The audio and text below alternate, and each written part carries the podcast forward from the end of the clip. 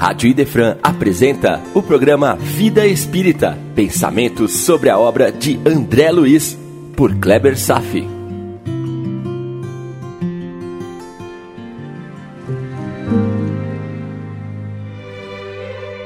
Nosso Lar, capítulo 43, Em Conversação, parte 1. Trata-se de um capítulo triste, pois o novo amigo, o ministro Benevenuto da Regeneração, traz esclarecimentos que evidenciam o nível de moralidade ainda primário da humanidade. Uma postura religiosa evangelizada será fundamental diante dos desafios que virão durante essa fase de transição de nosso planeta. E isso vai acontecer nos próximos 30, 40 anos. Não apenas para os enfrentamentos que nos aguardam, mas também para a seleção que nos dividirá entre os espíritos herdeiros da terra, daqueles que serão degradados a outro mundo em estado primitivo. André Luiz anda bastante animado e pretendia continuar sua dura jornada de trabalhos, mas foi aconselhado por Tobias a não se precipitar muito, conservar suas energias, pois não faltariam muitas outras oportunidades de trabalho para ele. Foi então que saiu ao encontro de Lísias e, por seu convite, foi conhecer o ministro. O encontraram em conversação com diversos amigos e o assunto girava em torno do ambiente da guerra. O tom sombrio da situação do ambiente espiritual da guerra era grave e as imagens de um teor indescritível, requerendo dos trabalhadores espirituais um enorme preparo. Ao ponto que, para a comissão dirigida pelo ministro, fossem somente designadas as tarefas de observação e aprendizado. Afinal de contas, apenas espíritos com grande preparo mental e emocional conseguiriam trabalhar diretamente com assistência aos recém-desencarnados em meio a um ambiente infernal, sem risco de falharem. Um ambiente insalubre que exalava uma atmosfera asfixiante saturada de miasmas destruidores. Imagine, meu irmão, como deveria parecer tal ambiente. Imagine o grande porte moral dos espíritos assistentes diante de tanta barbárie, mantendo uma permanente atitude de serenidade sem cair em desequilíbrio. E eu não falo aqui apenas sobre as imagens que se viam nos campos de guerra mas também das imagens paralelas do mundo invisível a nós, se desdobrando em dantescas apresentações. Ah, se o homem pudesse imaginar todos os desdobramentos da vida após a morte, não teria capacidade de suportar tamanho impacto. Nos ensinam os espíritos. Pois não é somente a devassidão do ambiente, com milhares de espíritos mergulhados em verdadeiro estado catatônico, sem entender o que lhes ocorre, a gritarem, a perambularem a esmo, como verdadeiros zumbis. Também estou me referindo aos recém-desencarnados à mercê de uma verdadeira legião de espíritos infernais, disputando despojos em atitudes vampirescas, na insânia busca das energias vitais exaladas dos recém-desencarnados, sugando as reservas vitais, um após outro, entre um frenesi coletivo e os lamentos e gemidos de sofredores. E este verdadeiro quadro de terror, criando uma zona pestilencial, dificultando a respiração energética dos trabalhadores. Imagine, imagine. Vou tomar a liberdade de transcrever algumas cenas publicadas no livro Transição Planetária, de Manuel Filomeno de Miranda, pelas mãos do médium Divaldo Pereira Franco apesar de serem imagens mais tênues das do que um campo de guerra, mesmo assim mostra o comportamento espiritual quase animalizado da grande parte da humanidade. A cena se passa na época do tsunami, que assolou a Indonésia em dezembro de 2004 e que fez quase 300 mil vítimas. São cenas fortes mas que nos darão uma perspectiva mais realista do que acontece no plano espiritual, em situações de catástrofes e em campos de batalha. Vou ler alguns trechos agora. Abre aspas. Os corpos em decomposição amontoavam-se em toda a parte. Após ligeira identificação de familiares e a remoção de alguns para outros lugares, chamando-nos a atenção as fortes ligações espirituais mantidas pelos recém-desencarnados que nem sequer se haviam dado conta da ocorrência grave. As almas imantadas aos despojos se contorciam, experimentando a angústia do afogamento, as dores das pancadas produzidas pelos destroços, o desespero decorrente da ignorância. De quando em quando, escutavam-se preces e súplicas dirigidas a Alá, logo seguidas de blasfêmias e imprecações tormentosas. Movimentavam-se muitos encarnados em atividades de auxílio, apesar da noite densa, demonstrando a solidariedade humana. Inúmeros dos quais haviam chegado de outros países, especialistas nesse tipo de socorro, que se misturavam aos caravaneiros do além igualmente dedicados ao amor ao próximo. O espírito Dr. White caminhou entre os muito destroços e cadáveres na direção de um grupo de desencarnados que me fazia recordar uma alcateia de lobos famintos ou chacais disputando os despojos das presas mortas. A balbúrdia era expressiva e a briga entre alguns espíritos era igualmente vergonhosa disputa as energias vitais dos recém-desencarnados, elucidou o respeitável médico.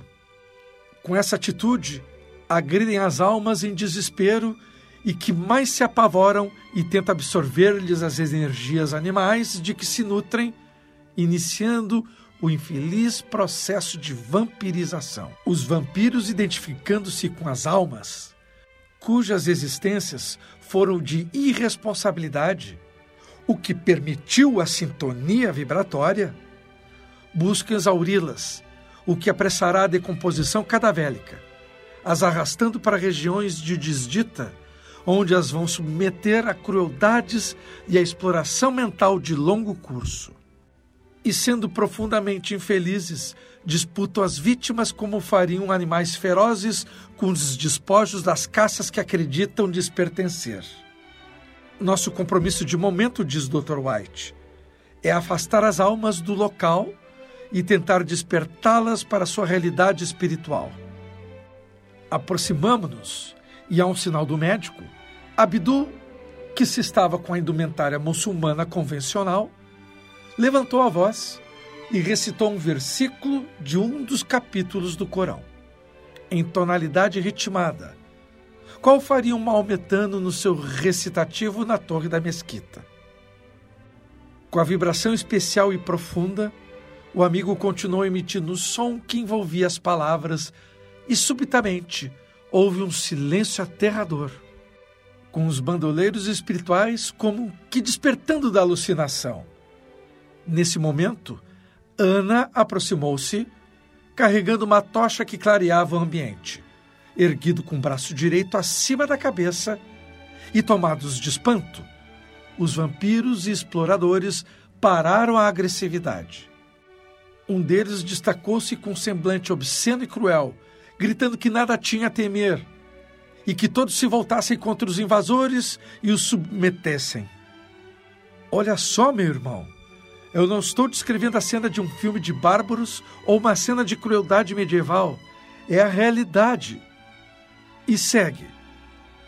Abdul, porém, manteve-se irretocável, continuando a recitar o livro, com respeito e seriedade, o que produzia impacto muito grande na massa alucinada. Foi então que o Dr. White explicou-lhes a situação que ocorreu pouco tempo antes, naquele dia 26 de dezembro, a partir das 8 horas da manhã, e todos os desencarnados colhidos pela morte necessitavam de justo repouso. Assim como seus despojos deveriam ser cremados coletivamente, a fim de ser evitadas as epidemias que se sucedem após esses infelizes acontecimentos. Recordando que já se anunciavam algumas. Ante o espanto natural que tomou conta dos vampiros espirituais, O padre Marcos tomou as mãos de um deles, que mais pareciam garras, uma alma que se debatia entre os fluidos materiais, como resultado das ligações do perispírito ainda não totalmente rompidas, o que lhe proporcionava angústias inenarráveis e o pavor pelo que experimentava decorrente da ação do rude verdugo, que não resistiu ao gesto bondoso. Observando os vínculos que se ligavam até um dos cadáveres em deplorável estado de decomposição, o religioso com movimentos circulares, no sentido oposto aos ponteiros do relógio, trabalhou o chakra coronário, libertando a alma que gemia e retorcia-se em agonias inenarráveis.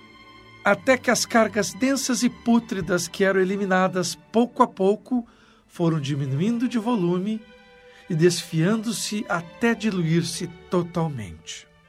Vi então o desencarnado cambalhar e desfalecer. Ajudado por Ivon, o benfeitor retirou-o do bando e, colocando a regular distância em sono agitado, dando prosseguimento com outro infeliz. O agitador que ameaçava Abdul fugiu em disparada, abandonando o grupo enquanto o servidor do bem continuava convocando-os à paz, ao respeito pelas vítimas, à compaixão e misericórdia estimulada pelo seu livro sagrado. Ato contínuo, embora prosseguisse a agressão de alguns mais rebeldes, seguimos a atitude do padre Marcos e procuramos atender alguns sofredores em comovedora aflição que se libertavam das mãos perversas que os exploravam trabalhando-lhes as fixações perispirituais, de modo a lhes atenuar os terríveis sofrimentos. À medida que as ligações com os cadáveres a que se encontravam imantados eram reduzidas, as almas experimentavam um torpor da desencarnação, entrando em sono agitado, típico das últimas imagens captadas antes da morte física colocadas um pouco adiante da zona infectada pelos fluidos densos e danosos. Grupos de padioleiros, que se dedicavam a transferi-los à nossa comunidade espiritual temporária, conduziam-nos silenciosamente, bem semelhante às tarefas dos samaritanos em nosso lar, está lembrado? Enquanto ocorria essa atividade, Abdul falava diretamente com alguns obsessores e zombeteiros que se encontravam presentes explicando-lhes o sentido da vida e as leis que regem o universo, naturalmente incluindo o sombrio mundo em que se agitavam, onde eles tentavam manter o mesmo comportamento vivenciado na Terra quando vivos. Tratava-se da necessidade da transformação moral para melhor, a fim de poderem viver realmente, libertando-se da névoa que lhes entorpecia a inteligência e alucinava os sentimentos conhecedor da alma humana, o hábil esclarecedor não se intimidava ante as ameaças dos seres hediondos que zombavam, assim como de todos nós, gritando apelidos vulgares e aberrantes, nos ameaçando de combater em defesa dos seus interesses. Olha, meu irmão, será que você estaria preparado para uma situação dessas?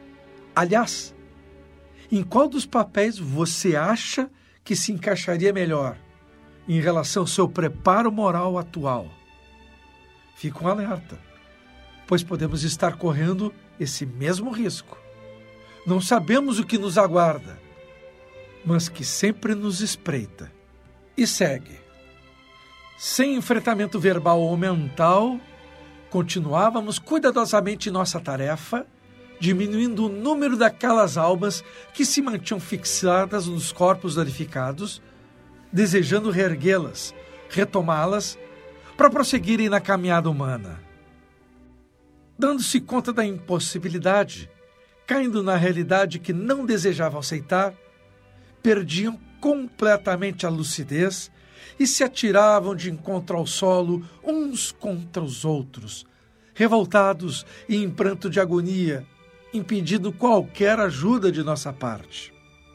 O labor era exaustivo e de grande significado, porque o auxílio libertador a cada alma, que se beneficiava com a dádiva do sono e a imediata transferência para um dos setores de auxílio em nossa esfera, assinalava-lhe um novo caminho a percorrer, após despertar da letargia que seguiriam experimentando por algum tempo. Houve momentos de agitação, porque alguns dos exploradores de energia recusavam-se a ceder as suas vítimas ao nosso apoio, brigando e apresentando-se em condições próprias para a luta física, distante de qualquer método de equilíbrio. O Dr. White, porém, comunicava-se mentalmente conosco, estimulando-nos ao prosseguimento, aproveitando-se da indecisão de alguns verdugos e nos unindo a Jesus no seu ministério de amor junto aos obsidiados a quem socorrera, usando a sua autoridade e desse modo continuamos. A patética gritaria descontrolada e a desolação em volta comovia. Porém, não podíamos nos deslocar mentalmente da atividade que nos dizia respeito naquele reduto de putrefação e loucura. Atendendo a uma mulher desvairada, que segurava uma criança também lacrimosa e inconsolável, eu percebi a alucinação decorrente do momento em que ela desejou salvar a filhinha de poucos anos de idade, buscando a parte superior da casa em que viviam.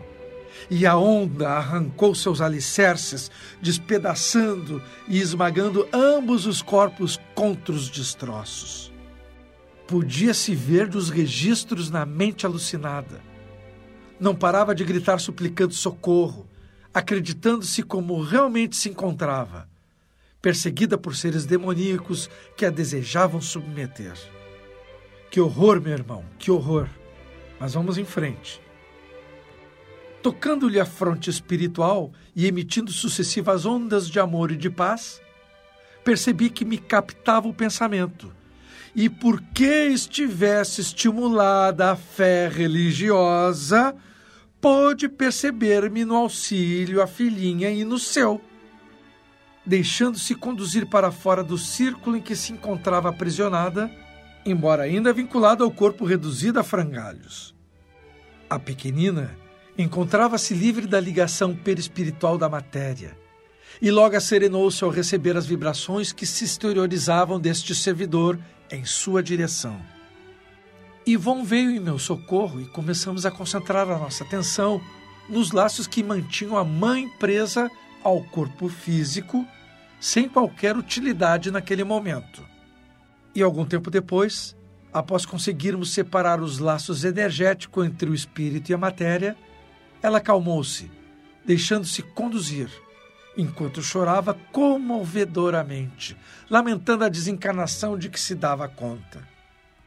Buscamos falar sobre a imortalidade através do pensamento que ela captava, apresentando a filha que deveria cuidar, prosseguindo como se estivesse na terra e preparando-se para auxiliar aos demais familiares, que, se não estivessem conduzidos pelo carro da morte, muito necessitariam da sua cooperação para poderem continuar no processo de recuperação nos dias por vindouros.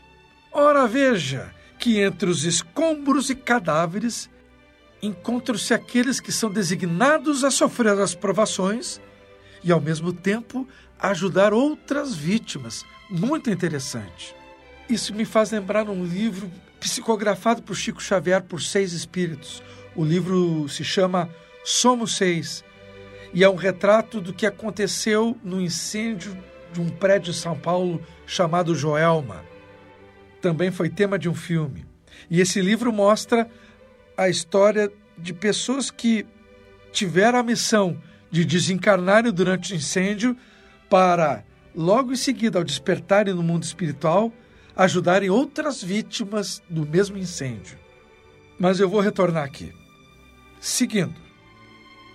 Convidada à reflexão da família, o instinto maternal apresentou-se-lhe mais forte e ela aceitou acalmar-se conseguiu se locomover, embora com alguma dificuldade, abraçando a criancinha que adormecera no seu colo, e a conduzimos a um grupo de auxiliares especiais que, a partir daquele momento, se encarregariam das providências compatíveis ao seu estado.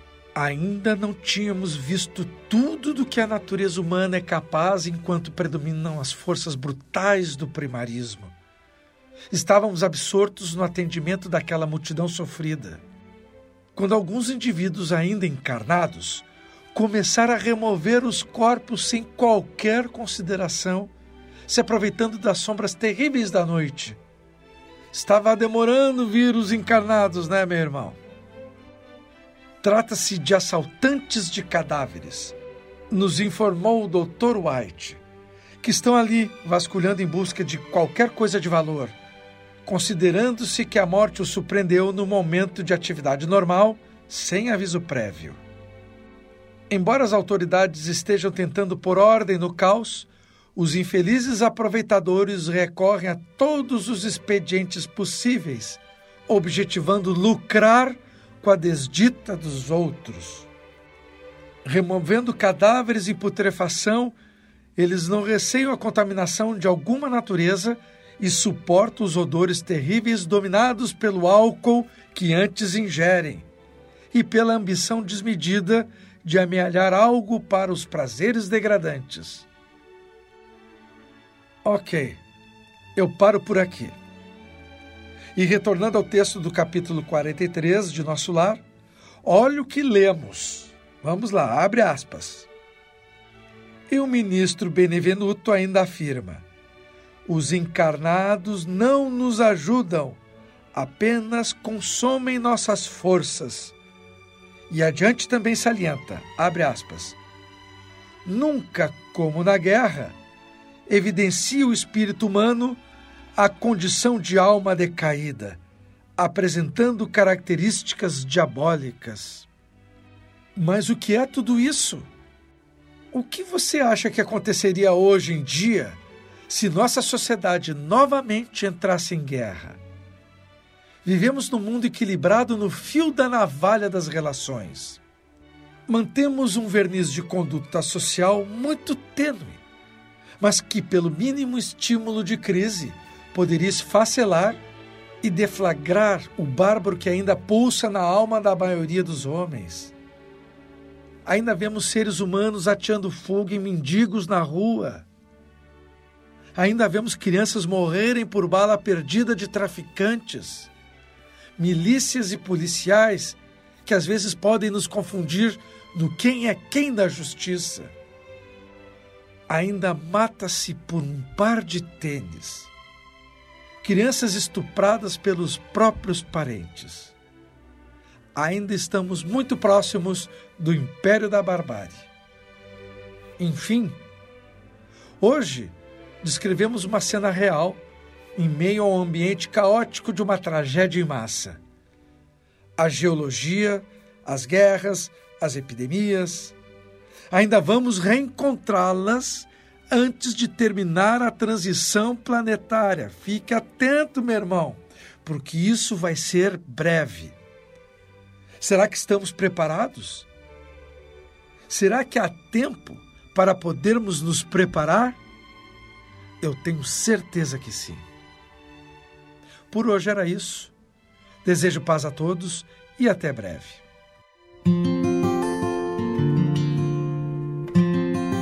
Rádio Idefran apresentou o programa Vida Espírita, por Kleber Safi. Todas as terças e quintas, às nove da manhã. Programa Vida Espírita